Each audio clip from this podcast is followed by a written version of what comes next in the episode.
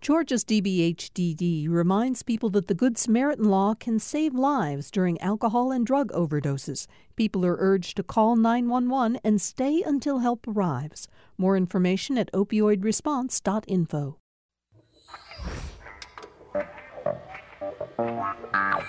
Today on Political Rewind, Georgia's GOP congressmen are staunch defenders of President Trump in the impeachment inquiry, but the majority of them voted to condemn his actions in Syria. A state legislative committee spent this week weighing the benefits of legalizing gambling in Georgia, and a new poll brings good news for Brian Kemp and David Perdue. Political Rewind starts now.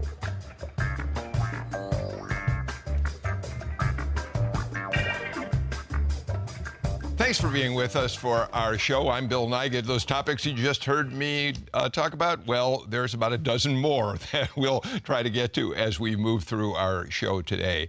Our panel today includes the AJC's lead political writer and my partner two days a week on Political Rewind, Jim Galloway. You read him on Wednesdays and Sundays in the newspaper, and he oversees the Political Insider blog every single day.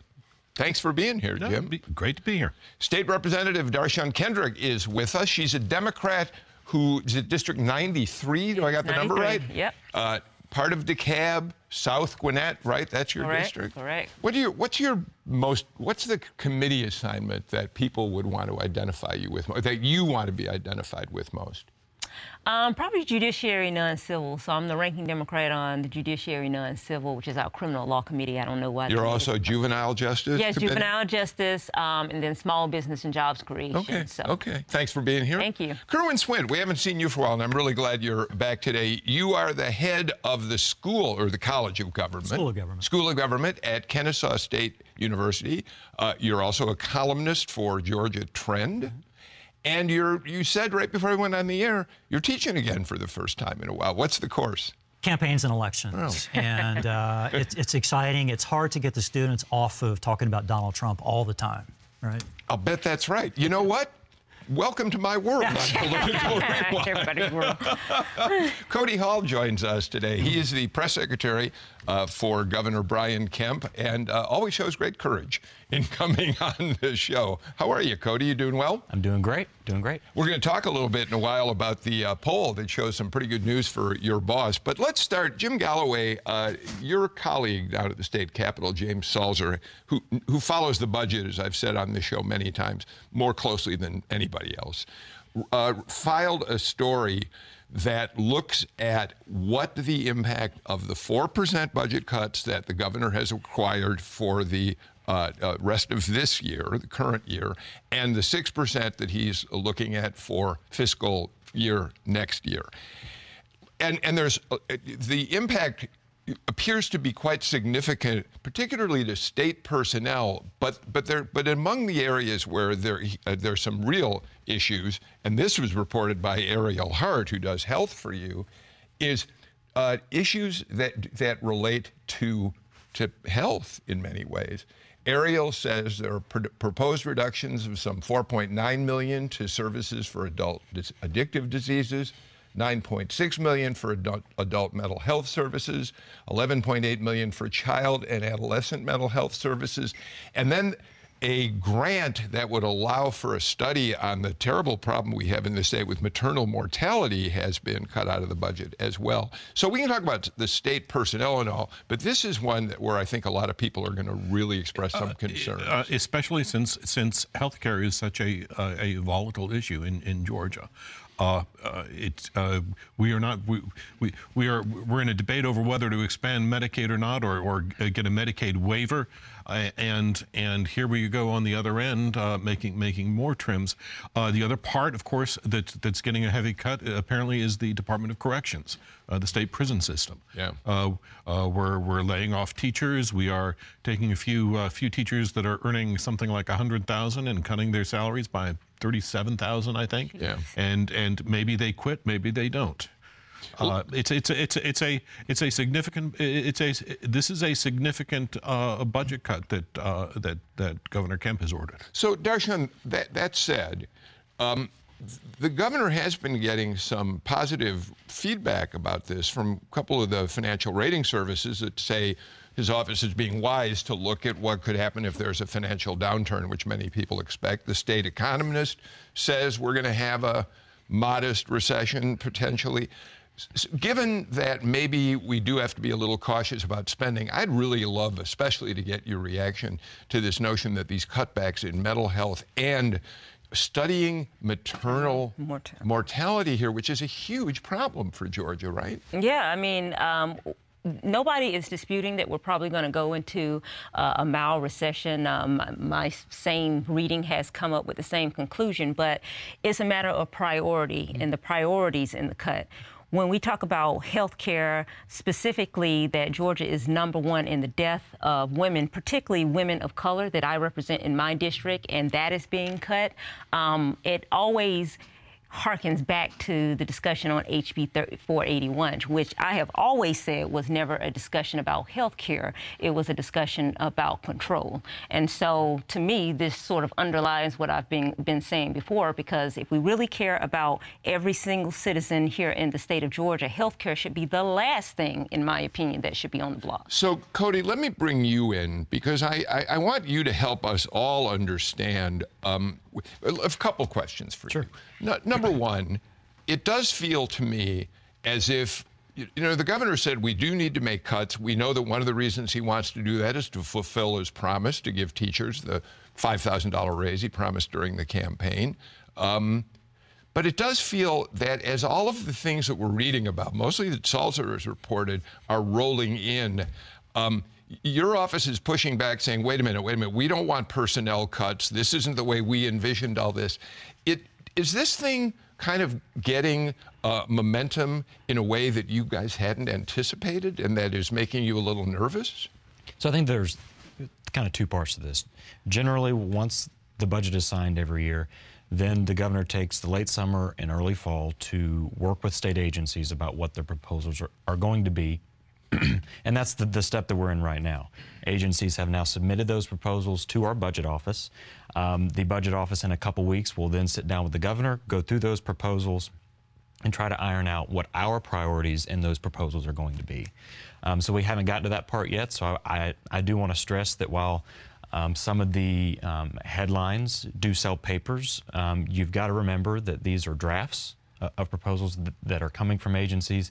And there's two different directives to agencies.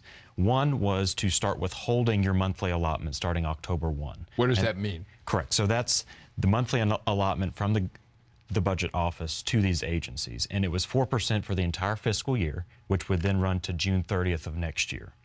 So actually, each month, these agencies are only looking at cutting one ninth of the 4% cut. That's on one side. On the other side is the directive for the upcoming big year budget in 2020. What we've been very clear about, um, both letters from the budget office to agencies said that, well, first and foremost, before you submit a proposal, you should look at trying to eliminate vacancies that are funded but not filled. Number two, you should look at trying to cut down on travel for state workers. Look at conferences you may be going to. Only in the very last case scenario should you look at reduction of any kind of payroll, and absolutely the very last thing you should look at is any reduction in course. But that's not the message that's gotten out there. I mean, unfortunately, that's what I'm talking about. And before we go to, are, well, are, are, you, are you saying that some of this is maybe some bureaucratic maneuvering uh, hmm. in order to kind of uh, generate uh, legislative support? What I'm saying is that the governor has not made his final budget proposal to the General Assembly, um, and until that time, these are drafts. Okay, um, I just want to go back to one thing. Sure. Because you have a, we know, those of us who work with you, you have a great relationship with the media. You've always done really well with the media. When you say these numbers sell papers. Mm-hmm. It makes me a little uncomfortable. These are actual proposals mm-hmm. that are being put forth that the public sure. certainly has a right to know about. Absolutely. So it isn't as if the media is in some sure. way manipulating things. I, I, and if I can just throw in a little. Uh, budget stories don't sell newspapers. oh, it was on the front page today. It was Maybe on the front page of the Friday paper. You're but exactly I would say right. That, um, it is absolutely um, a, a function of media and the public to know what's going on in state government. That's why we believe it's one of the most transparent budget processes we've ever had. All these budget documents are posted on the OPB website. Anyone can go view them.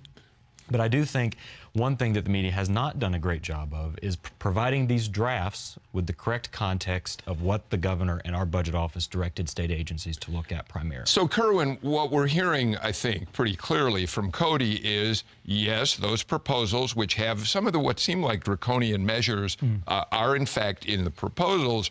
That doesn't mean the governor is going to move forward when he sees these numbers and actually incorporate them. The legislature will have an opportunity to have budget hearings about the next fiscal year budget. They too will be able to make recommendations.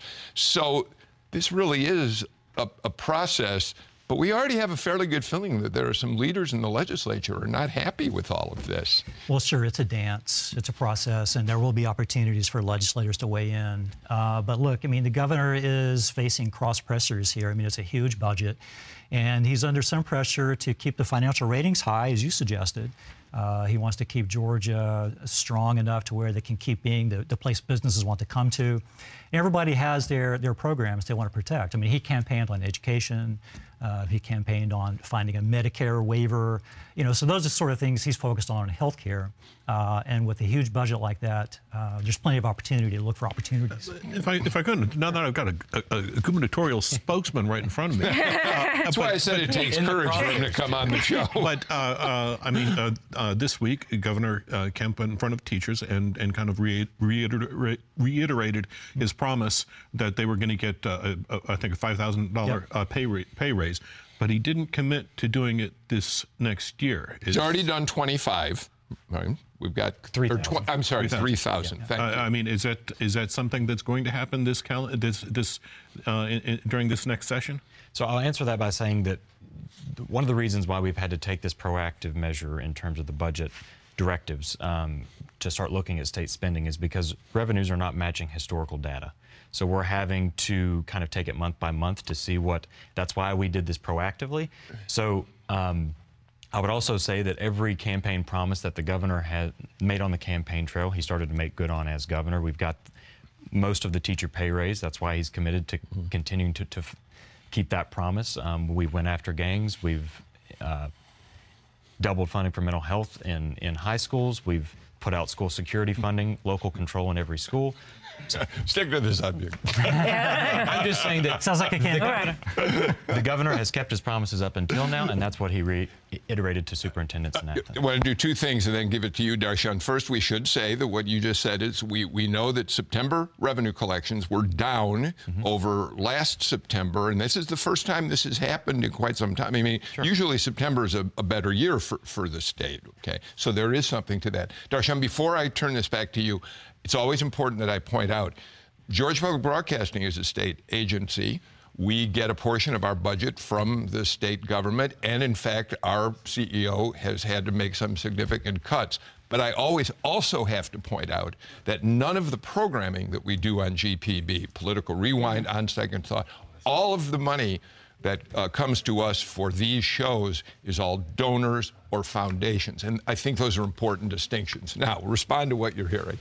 Yeah, so, you know, I was going to say, yes, Governor Kemp has kept a lot of his promises, including restricting women's access to um, uh, healthy and, uh, abortions, and that's a part of the larger conversation that we have about, about health care.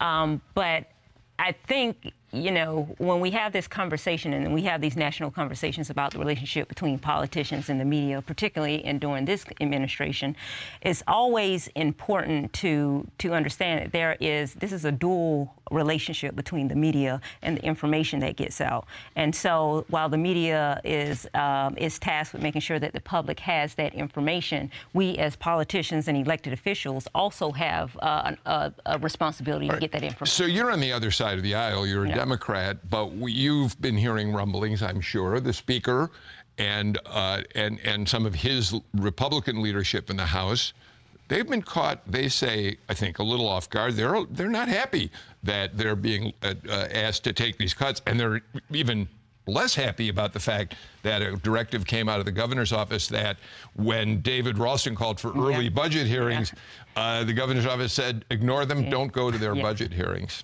Yeah, I mean, obviously, I'm not a Republican, so I can't uh, speak too much to the inside politics. But that's the same thing that I heard. Uh, you know, traditionally, we have had um, an opportunity to hear from agencies, so we can sort of prioritize where the money needs to be spent. And so, I think this is uh, an interesting opportunity in time where we are seeing the budget process maybe go a little different. Than Well, has in the past. except Kerwin, there still will be, unless unless Cody tells me I'm wrong. We still will have our traditional budget hearings in the legislature after the start of Mm-hmm. the session. So legislators will have a shot at this, but the budget cuts that are coming this year, Mm-hmm. which are part of the supplemental budget, they're not getting a crack at, as far as I can tell.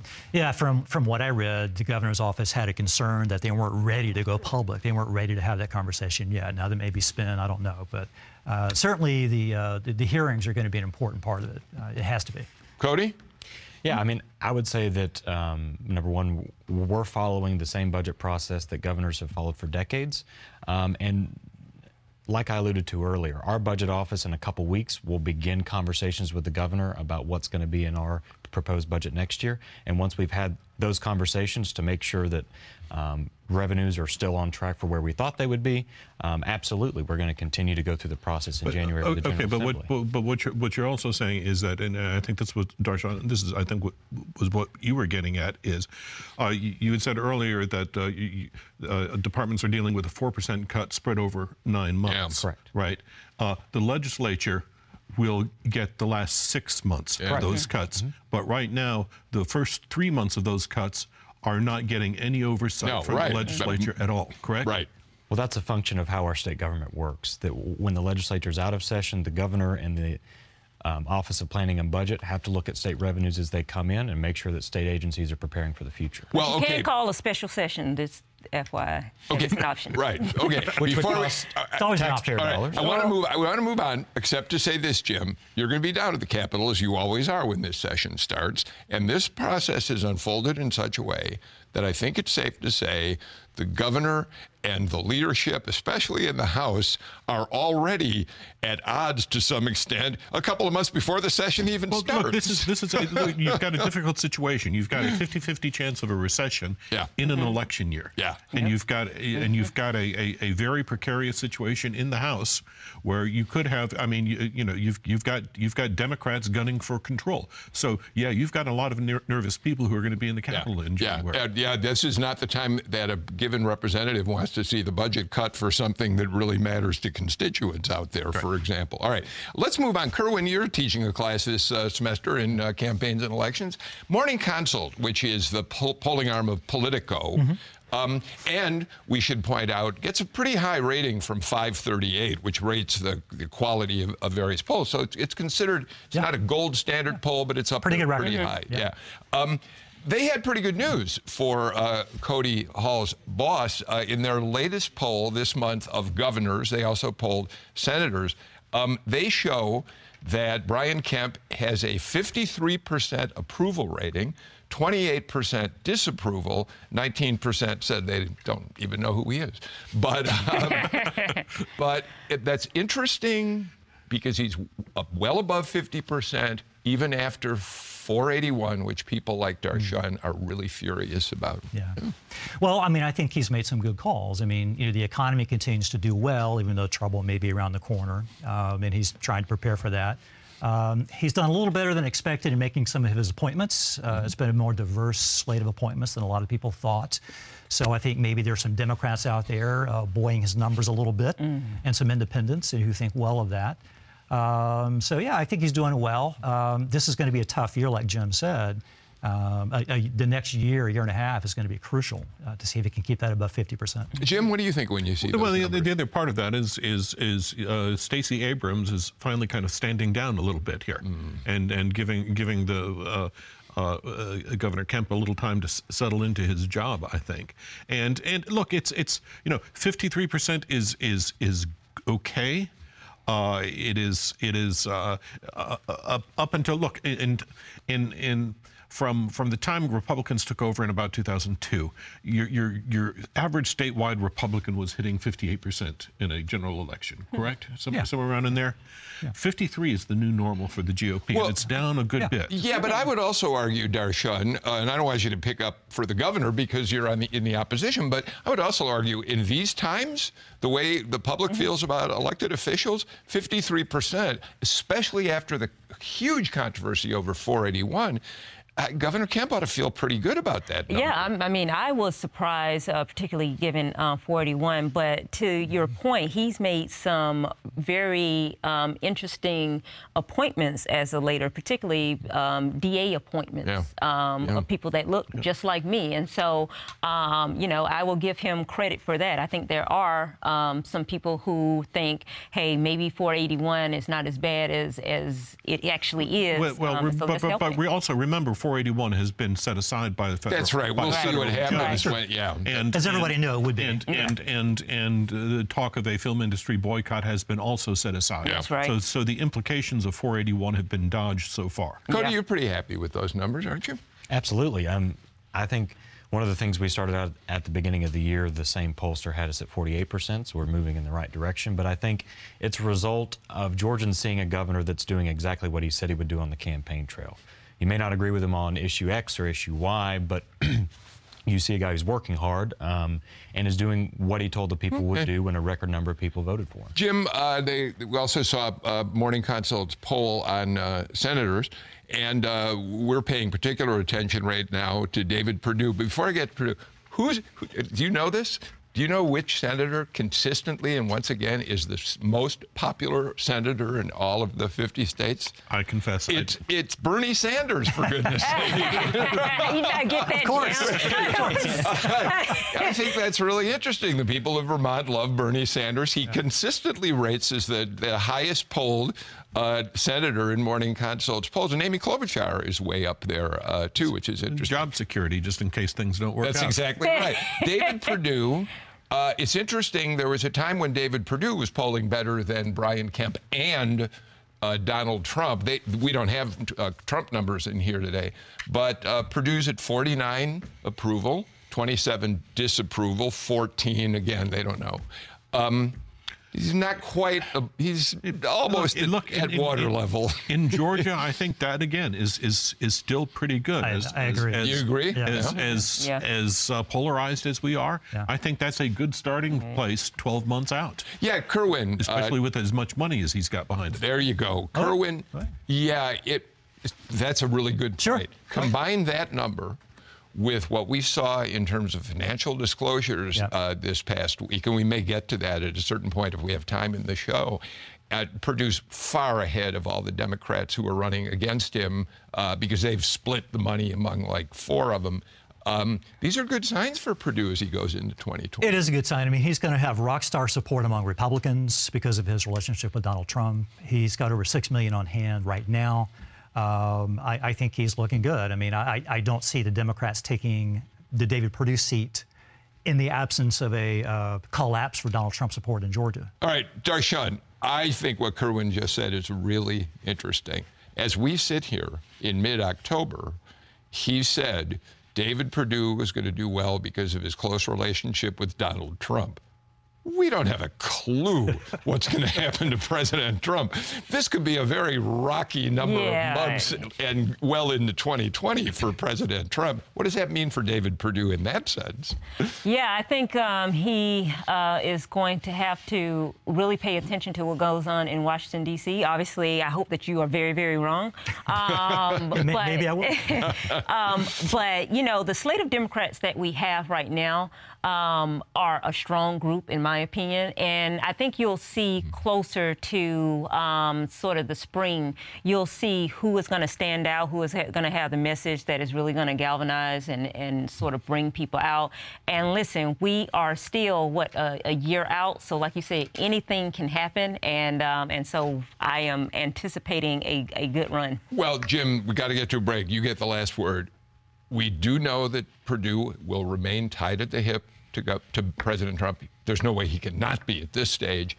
And to some extent, given good polling numbers, given money, his fate really is in many ways tied to the president. Or am I wrong? Will Georgia no, no, you're, no, you're, you're, you're, you're, you're right. It is tied to him, but you can also see during this this this recess recess that just finished up, you could see David Perdue making the rounds through Georgia, trying to kind of establish a, a, a secondary persona uh, in addition to the uh, in, uh, other, something other than Trump's best He's friend. taking on different issues. He's not going to go after gun rights, uh, to take on gun rights, but he is going to talk about coming up with a way in which uh, schools will uh, Right. have a, Mm-hmm. a, a, a pool to dip into to make themselves more safe and secure, that sort of thing. something something Yeah. to make him his, his Yeah. to, to, to boost right. his appeal among women. Let's do this. Let's get to a break. Um, when we come back, let's talk about a committee that was meeting down at the Capitol this past week, talking about horse race gambling. We'll be right back.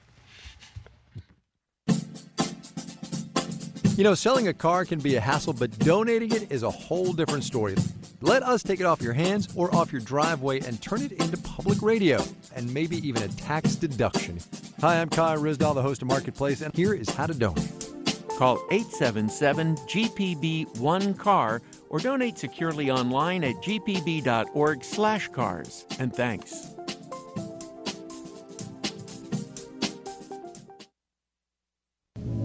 It's unprecedented for the children of a president to be working for a business that enriches them and the president while in office. It's not just You got to call it parimutuel betting, like the. Uh, Here we come. We're back on political rewind. Um, you want to call it parimutuel wagering? Is that what you were saying? We're, Yeah, we're the, coming the, back. the uh, legislator that died, he always used to propose the bill. I forget his name now, but parimutuel betting is his term for it. Okay, let's talk about this. Um, Jim, I'm fascinated by the fact that um, we had this hearing, House Ways and Means, Brett Harrell, uh, the uh, chair of that committee, he's a Republican in Snellville. One of the, first of all, one of the things I think is interesting is that um, the way he was framing this was, well, no, we're not really talking here to talk just about gambling. We're here to look at, compare which industries might provide the most new revenues for the state of right, Georgia. Right, yeah, but but you can see, you can see, you can you can see. I, I'm not going to say that the, the, the that the tide has turned on gambling in Georgia, but you can see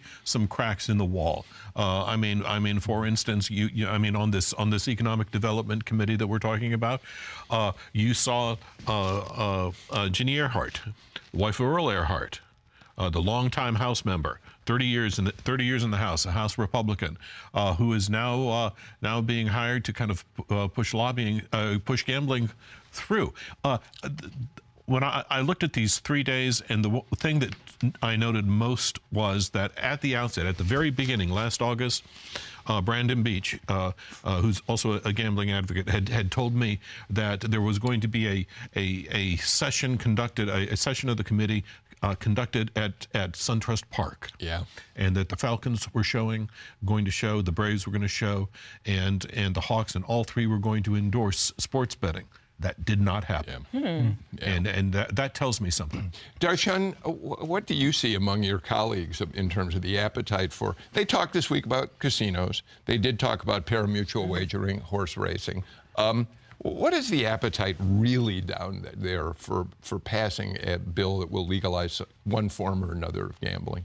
Well, it depends on which colleagues you're talking about. Um, of course, we've had this discussion about what you do with the money, which is my biggest cons- concern. Um, I'm only interested in betting if it goes to need-based um, scholarships for hope. That is absolutely the only thing that I am interested in. I am not interested in it going to somebody who doesn't need the money. Um, so it really depends on who you're talking to. There's a spectrum of people who are all sort of libertarian about it, just let them do what they want, and then there are people who, on the other end, um, are scared of the, you know, the Baptist convention and uh, and the the interesting letters that we get from them. Um, so it really depends on on who you talk to. Um, so, Cody, let's be clear about your boss. No way? So, Or is there a way? so um, this issue does not require a signature or veto by the governor. Because it has to go to the public a before, for a constitutional amendment, referendum, two-thirds constitutional majority. amendment. Correct. So he weighed in last year and essentially said that um, we don't really have a say in this process, um, but did make a a suggestion that if it did go through, that um, Representative Kendrick's idea would be how he felt that the the dollar should go towards hope. Um, but the governor, um, for a while now, has been personally opposed to gambling and is going to stay that way. The, the, lobbying has been intense for years, yeah. um, and, and, it's bound to break through at some point, particularly if we think that a recession is coming, revenues may be tight. This is another source of revenue. But I think you're absolutely correct. If it's not tied to the Hope Scholarship, uh, it's gonna, not going to have the support. My research indicates that casinos is more profitable than horse racing, but the problem is political, and that is everyone around the state, they're going to want uh, their cut. They're going to want a casino in, in their part of the state which from what I have read dilutes the overall profitability of the whole operation. It's just moving money around at that point. Yeah. The best bet would be one big casino somewhere in the state. Um, it, it, you know, Jim, the uh, if we go, we can go back in time, get in our time machine and go back to Zell Miller as governor, as campaigning for governor, said we're going to have, uh, we're going to, we're going to legalize um, uh, lotteries in Georgia under my administration, and he had those monies earmarked for very specific buckets Hope Scholarship, pre K, and computer technology. And even at that, it, it barely passed. It's mm-hmm. barely passed. It barely, there. It barely passed. And it hurt him politically for some time. Yeah. Uh, not now, of course. He's got he's he's got many many buildings in, on university campuses yeah. across Georgia named yeah. after him. Yeah. Uh, but I would take Dar'shun's a point here is the only way you are going to be able to sell a, a two-thirds vote on gambling is if you put a cause out there and if it is a cause that everybody agrees on and and, and that needs to be supported. Yeah. That's what that's what that's what Hope Scholarship was originally. Sure. Sure. Yeah, and I don't want to be clear because what I'm saying is I am only interested in needs-based mm-hmm. hope. So not even well, that hope. was that was so, so we are hope even originally talking, was needs-based. Yes. So we're we're we're talking about not only just giving the money to hope. I am specifically looking for need-based hope. So that's even more detailed. So with that, all of that said, Cody, um, I think the governor has been pretty clear. This is up to the public, but given that that it will be a constitutional amendment, it'll be on the ballot would your office be looking as they watch this develop to be involved in tweaking, in uh, making suggestions on the best way to approach this so that the voter has some very, you know, real choices to make on this? I think the governor is going to have a number of priorities next session, and I don't think any of these are, are going to be. You say he's going to stay out of this. He's going to watch That's it. That's my understanding. Okay. All right. We'll watch it, see how that turns out. I'm, here's a, you know, Jim, the arts community in Metro Atlanta, particularly, it is doesn't get, I don't think, the kind of recognition that people like me wish it would. But it's interesting that Allan Vella, who's the boss of the Fox Theater, went down and talked to lawmakers and said, look, if we're going to have casinos, please, please don't allow them to have entertainment mm-hmm. venues. Con- mm-hmm. Well, that's not going to happen. No. But it's an understanding. But it tells us something about how people like the Fox, the Woodruff Arts Center, they all feel mm-hmm. about and, concern and, they, about and, this. and he's made that trip down to the Capitol yeah, before. Of course. But what they're what they're afraid of is is that these casinos will use will use these uh, concerts and and mm-hmm. other attractions to draw people in yeah. at a law as a loss leader, right. undercut these these uh, these other established venues in Atlanta. Let me tell you when the Rockettes came to Atlanta to do Christmas uh, shows at the Fox, I can tell you that at the uh, Alliance Theater, which has been doing a Christmas carol for decades, ticket sales went down. So you can understand in a way, yeah. Kerwin, why there'd be some nervous folks yeah, out there. But if the casinos can't put on shows, can't bring in yeah, revenue, right, right. it's off. Yeah. All right, it's going to be interesting to uh, watch it. Um, let's talk briefly, Jim. we, we we, we presumably have a ceasefire. I do not want to get into the politics of how the president handled all of this. We've talked before about whether it was a terrible mistake to do what he did. Let's talk about it strictly from a Georgia perspective. We had a vote in the House the other day, um, which was a voted non-binding resolution to um, condemn the action, to criticize the president for withdrawing troops from the United uh, from Syria, northern Syria. And uh, of course, all the Democrats voted for it. But we saw a Republican split on this. Um, Doug Collins, Buddy Carter, Drew Ferguson, Austin Scott, Rob Woodall all, all, voted for the resolution. Rick Allen, Tom Graves, Barry Loudermilk voted against it. And Jody Hice, he voted president. President, which I thought was really a strange choice. But anyhow, so what do we make of this split? Anything? Uh, well, I think the, the most interesting choice there was, was Doug Collins. Yeah. Uh, number one, uh, Uh, he, he carries a lot of uh, respect uh, in in Congress. He is also the ranking uh, member on House Judiciary that we've we've talked about. He is kind of Trump's chief defender in, in, on on impeachment issues. Uh, but he, but people forget that he also he, he he's he was also military reserves, Yes. and he served as a chaplain over there. He knows that territory. He's probably met some of the some of the parties involved here, and and and the other part of that, of course, is that he's kind of on the uh, at least in my mind. Uh, Cody will tell me if I'm wrong. He's on the short list for uh, uh, for uh, for a U.S. Senate appointment to Oh, replace. he's gonna, before the show's over. He's going to tell us. Oh, well, he has all the answers. Uh, Kerwin, um, I, I think Jim makes a really interesting point Yeah. that Doug Collins could, is probably the most vociferous defender of President Trump on the Hill. Uh, and for him, given his military background, it makes sense. But for him to vote against the president on this, I find that really interesting. Um, this, as I said at the very start of the show, they're all lining up to defend him on the impeachment Right. uh, issues. But when it comes to this in foreign uh, affairs, Yeah. they feel free to go off and take their own positions to some extent. It's a big deal to them, and it's been really interesting to watch. And it shows you the, the difference in the foreign policy philosophy of these congressional Republicans who are mirroring a more traditional Republican foreign policy. Donald Trump, in a lot of ways, and this is mm-hmm. one of them, is not a traditional mm-hmm. Republican president. I guess that's obvious. Uh, but he sees these things in a more libertarian frame, more like a Ron Paul or Rand Paul. or Joe Kennedy. Sure, and so there's a real split there, and these Republicans, you have to give them credit.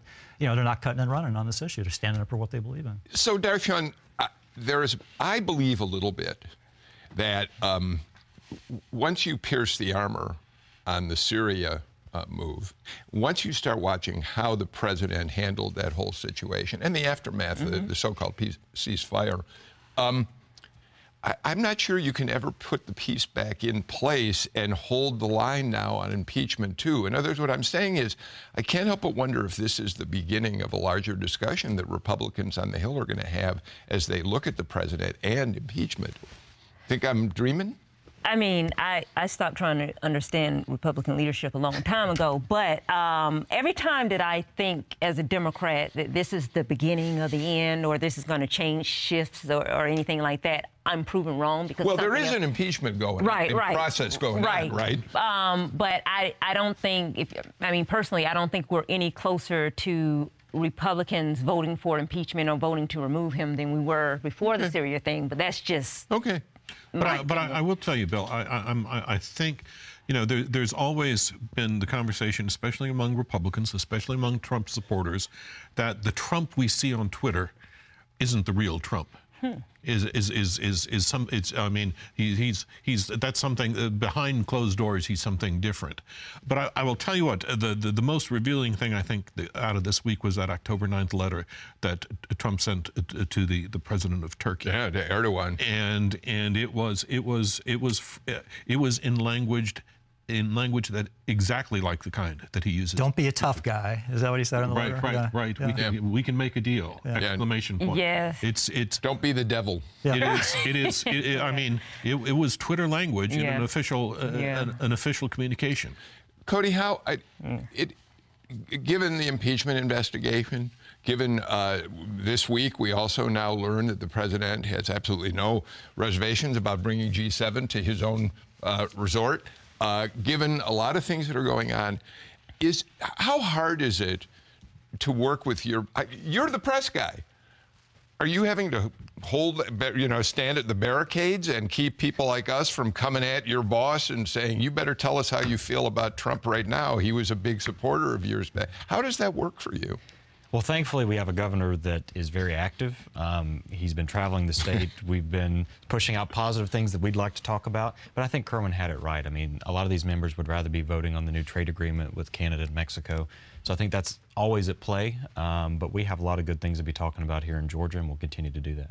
Um, by the way, we, we know that Doug Collins, Kerwin, has been sort of out of the mix since the impeachment inquiry went over to the Intelligence Committee and Alan Schiff, uh, Adam Schiff. But this week, this the use of the golf resort, his own golf resort, could be a violation. Some Democrats are saying of the emoluments clause, which would bring it right back for investigation and judiciary, and there would be Doug Collins holding the line for the president again, probably. Yeah, it could be. And uh, Congressman Collins has done a lot of good for himself this year. Um, and if he, if he wants that Senate seat, I think he's uh, you know, one of the top contenders. Do you, do you, have you made that, made that clear? I to, have not. I have a feeling other people have that. All right, we're going to take a break, and, but let's let's talk just for a minute about that, sure. Cody.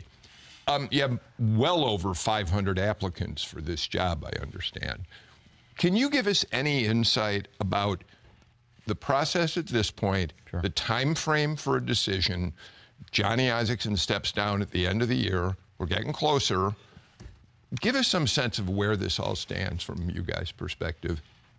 Right. I, I think the only person that knows exactly where this stands is Governor Kemp. Um, but I think, you know, there are a couple things here. the process um, of the application of being transparent with this um, whole endeavor um, has really played out how exactly we wanted it to. There have been folks that people thought would apply that haven't. There have been people that um, you never would have thought of that threw their hat in the ring. There were a couple this year, very qualified private sector folks um, that really present a different um, take on what would be a U.S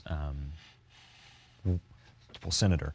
I think the other thing um, at play here, and I think Kerwin may have alluded to it earlier, is that the governor um, in his appointments process has taken his time, um, but he's also appointed some very diverse, some firsts, um, but also people you wouldn't typically think of being um, in these positions. And I think he's going to bring that same mindset. Is it completely certain that whoever the governor names to fill this seat through uh, much of 2020 he wants to be the person who will run for that seat in the special election in 2020 and then presumably in 2022. I don't think I don't think he's made that um, point, so I'm not going to make it for him. There um, could still be a placeholder. He hasn't ruled it out, so I'm not going to for him. Uh, let me just again a process question. Are we going to see a a, a, a short list uh, anytime soon, or is this going to be uh, one one one pick out of the 500?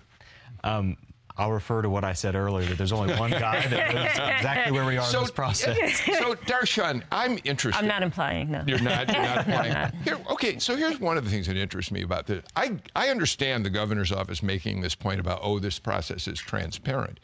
But you know, typically, if you've got to make a, an appointment like this, uh, you do it very, very quietly. There may be 500 people, as there are who mm-hmm. applied, who want the job and are calling your office and saying, me, me, me. But when it comes right down to it, only one person is announced. The governor's office has put a great many high profile Republican officials in the position of putting themselves out there mm-hmm. in vulnerable place and most of them, all but one, aren't going to get it. There is something about that that's a little discomforting, I think. No? Well, I mean, um, if, if, you're saying we're going to lose some Republicans and some seats, I'm okay with that. No, I, what, I, no what I'm saying is there are a lot of people out there, like you talk about Doug Collins, yeah. a great choice. Somebody's going to be disappointed. But he right. may be disappointed, and yeah. it's that doesn't exactly make him look great when he's not selected. Yeah, that's true, and um, and obviously I haven't had a chance to go through all the all the applications, but listen, maybe people are just hedging their their bets. Um, obviously, if if if people think they're qualified qualified and they, they go ahead and um, um, do it. I mean, if, most of these people have ran for office, so they know the concept of winners and losers, hopefully. Uh, but I wouldn't be surprised it's if they win some. It's an interesting process. I don't remember this ever being done. No, it's yeah. not. You know, this reminds me a little bit of the way Al Gore used to introduce himself after the 20 uh, 2000 election, when he'd give a speech, he'd say, "Hi, I'm Al Gore. I used to be the next president of the United States." You know, how do you answer that before we take a break? I do think, you know, having gone through the last general election in Georgia, the folks that are concerned about the political pressure they'll get if they apply publicly, just wait until if you got the job, you then have to run, be in a runoff right. and running right. in two years. Okay. This is not going to be an easy process, and the easiest part is applying for this job. Okay, can, can you not give us a date when this is going to happen, for goodness sake? Well, Senator Isakson has said that he would resign effective December so 31st. Well, you can't do it. You're not going to. And, and, will the winner get a rose? All right, we got to take. A, a let's bunch get, of them. Let's get to our final break of the show. We'll be right back with more political rewind. and a proposal. My name is Lauren Lynn, and I'm the Associate Director of Marketing for Georgia Farm Bureau. Georgia Farm Bureau is the voice of Georgia farmers, and we work earnestly to support the state's leading industry, agriculture. We underwrite with GPB. What I like about the programming is that it reaches a diverse audience and it enables individuals or organizations the opportunity to share their messaging across the state. To find out more about becoming a corporate sponsor, email sponsorship at gpb.org. I'm Ira Flatow. This week on Science Friday, we're talking about the links between policing and our physical and mental health. American policing has changed a lot in the last several decades, becoming more proactive. But a growing body of research suggests that this sort of policing might have unintended health consequences. It's all on Science Friday from WNYC Studios. Find out more on Science Friday this afternoon at 3 on GPB. Welcome back. Uh, Jim Galloway is uh, with us, Dar'shun Kendrick, Cody Hall, and Kerwin uh, Swint. Um, Jim, now we have to be transparent. Uh, of course, we're live on the radio on Friday afternoon. It's um, it's a little before three o'clock on the radio. We are going to be on. This show will be on uh, GPB TV Sunday morning at nine o'clock. So things can change. But as of airtime today, nobody knows where the Democrats are going to hold their debate. No, the month. Democratic National Committee has not made the announcement. We know it's going to be in Georgia. We don't. Beyond that, eh, maybe Metro Atlanta. Well, it almost had, doesn't it? Look, just in terms from a facilities point of view, from a fund, from the need to have restaurants nearby where where donors can be courted and that sort of thing, and and and, and other and hotel space, access yeah. for media. And and remember, around every debate is our, our, kind of an army of fundraisers because yeah. this is a, this is a, financial event for the party right. as well as a debate. All right, well, I'm sorry, finish but, that. But so so so the kind of the, the general location is kind of limited. All right. So with that in mind, um, there's a lot of talk about doing it in one of those purple districts, the sixth or seventh district. Speculate about the value of that. Well, you've got look, you've got you've got Democratic eyes on on Rob Woodall's seat on reclaiming that, and and and uh, Democrats would love a pickup that in in there. They would like to protect Lucy McBath in the sixth, uh, and both turnout in both of those races are kind of key if they if, if Democrats have a chance of winning Georgia in the presidential campaign. So so the idea would be to advertise your your your commitment to that area with that. Uh, the other, I mean, you know, you've also got people who, who say no, you ought, ought, to have this at a at an HBCU, uh, at, on on the AU campus or something like that. Yeah, the, the mayor, we are told, is pushing very, very hard, and she's an important player in all this for the city of Atlanta. But let me, Kerwin, you're the academic at the table today. Uh, are we is this just an interesting topic that has no real meaning? Does it matter really whether the Democrats hold their debate in the sixth or seventh district, uh, down at more at um, Morehouse? Uh, college. I mean, is that really impact voters? Do you? Think? Well, I think they should do it at Kennesaw State University. I have to say that. Actually, that would be a pretty good choice. Yeah. Actually, be open to it. I'm sure. No, I, I think the way that they're really the Democrats are really growing in the Atlanta suburbs, uh, the female vote in the Atlanta suburbs uh, they're really missing the boat if they don't have it in either the sixth or the 7th mm-hmm. I mean, I would, I would seize on that opportunity. I know the Atlanta mayor wants it downtown, but you know, there are mm-hmm. bigger things yeah. are at stake. Dar'shun, um, if you're Lucy McBath and you are in a district where you won by a very narrow margin over Karen Handel the last time around, um, while on one hand you get some energy having a Democratic debate there, but do you really want Elizabeth Warren, Bernie Sanders, Kamala Harris all pushing or basically pushing for Medicare for all, promoting a very liberal agenda? Doesn't that have the potential to do as much harm to your campaign as good?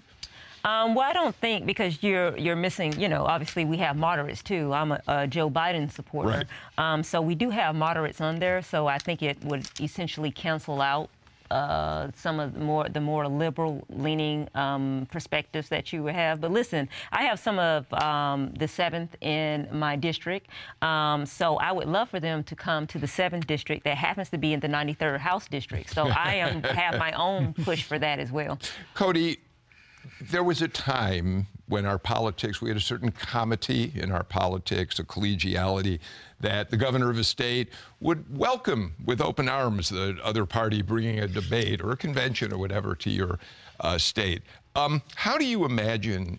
Are you already thinking about how your office is going to respond to the Democrats coming in for a debate? Well, sure, and I think it's a direct contrast to the well story we had to tell in Georgia with record employment, um, record low unemployment, the things that they're wanting to do in healthcare are directly in opposition to what we want to do. And and I think um, you know the Republican campaigns in the sixth and the seventh are are getting their press releases ready for, you know, especially in the sixth, those folks are well, typically the voter base has higher income. More of them have private health insurance. They may not take too kindly to a Medicare for all kind of scheme that a lot of the candidates these days are for. And they're going to try to get um, those incumbents or Congresswoman McBath and then Carolyn Bourdeaux and some of the other mm-hmm. front runners in the other race on the record on those things. So, all right. Um, given all that, let me go back to you, Dar'shun, and then throw it around to everybody here.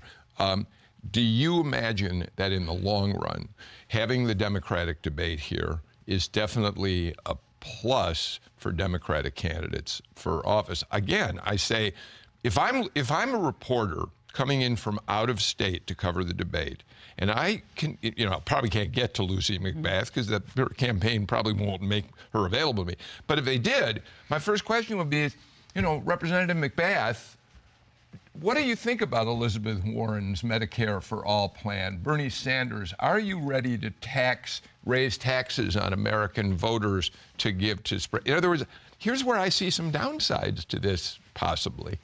Um, I mean, possibly. Obviously, there's always possibly a downside to it, but I think the benefits of having Georgia on the map that is um, always um, towards electing uh, and giving our electoral votes to a to a Democratic president, I think it, the benefits outweigh the disadvantages. Kerwin, when you, am I saying anything that makes Well, sense? I mean, they could ask Lucy McBath that anyway you know, and, yeah, and Republicans probably should. Yeah, uh, okay. you know, this is going to be a big test for Lucy McBath. I mean, assuming Donald Trump is still president in a year from now, and I think he will be, uh, can she hold on to this seat yeah. uh, if, if, Trump carries Georgia? If, if she can, she's golden. Mm-hmm. The, the, other, the other thing I would point out, Bill, is is that this is a, I mean, this is a huge traveling circus. Right, it sure you know, is. I mean, 700 mean, media at the last debate. Right, right. So these are, are, are news, new people who are going to be here one day and they're going to be gone the next and and and they've got a you know they've got a limited agenda of their own. Okay, that makes sense. I you know I throw throw that out there. I'm just curious, but and you've all made it clear to me that I'm once again wrong about something.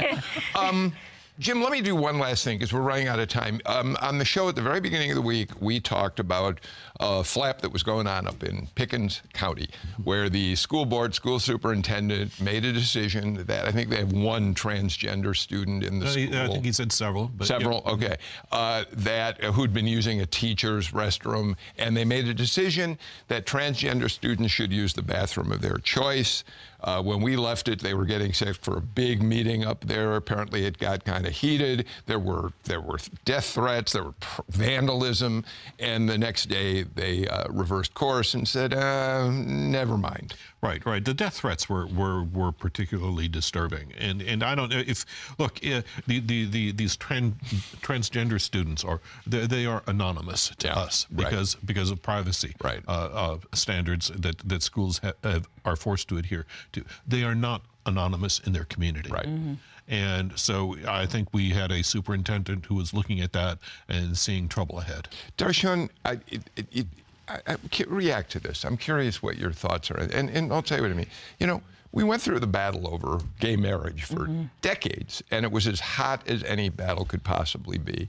Um, and here we go again with another issue that relates to sexual orientation that is again ter- throwing people into turmoil. Yeah, I mean, obviously, it's uh, it's unfortunate. I think the uh, the Supreme Court is actually um, hearing or has heard something um, similar um, to this uh, to this case regarding discrimination based on sexual orientation. So you're right. We're going to have to ha- continue to have these conversations. But what makes it so um, interesting and different is that we are dealing with kids, right? So we're, we're dealing with minors, and that just takes the conversation to a whole different I mean, sphere. just think of how cruel you thought high school was. Oh, I hate it. Can you imagine somebody's going to propose legislation this session that might uh, try to uh, uh, get passed that would make transgender stu- uh, do just that? Say transgender students should use the bathroom of their choice, or is that even too hot for Democrats to take on right now? Uh, you're asking if you think a Democrat Do you think a would vote Democrat, well, a Republican isn't likely to, to introduce that legislation? Um, yeah, I, I wouldn't be surprised. You know, uh, we Democrats propose a lot of bills that don't see a lot of days, so I wouldn't be surprised. All right. Kerwin, quick word on that, and then we're out of time. Well, it'd be interesting to see what the Atlanta business community does with, Yeah. a, with an issue like that. Exactly. We've seen them really come in on some and, and stay back on others. All right. I just wanted to follow up because, Jim, we had a pretty uh, good conversation about it on the show on Monday. So that's it. We're out of time. Jim Galloway, I'll see you again at 2 o'clock on Monday afternoon. I'm looking forward to our show then. Kerwin Swint, thank you for making the drive down from Kennesaw State University. Dar'shun Kendrick, it's a pleasure to have you with us. Cody Hall, you defended your territory just fine today. We really do appreciate your being with us as well. Everybody out there, thank you for joining us for this edition of Political Rewind. We'll have news about the debate soon enough. And in the meantime, we're going to do everything we can to make sure that when you want to talk about politics and hear about politics, it'll be right here on GPB. Thanks for being with us. See you again on Monday.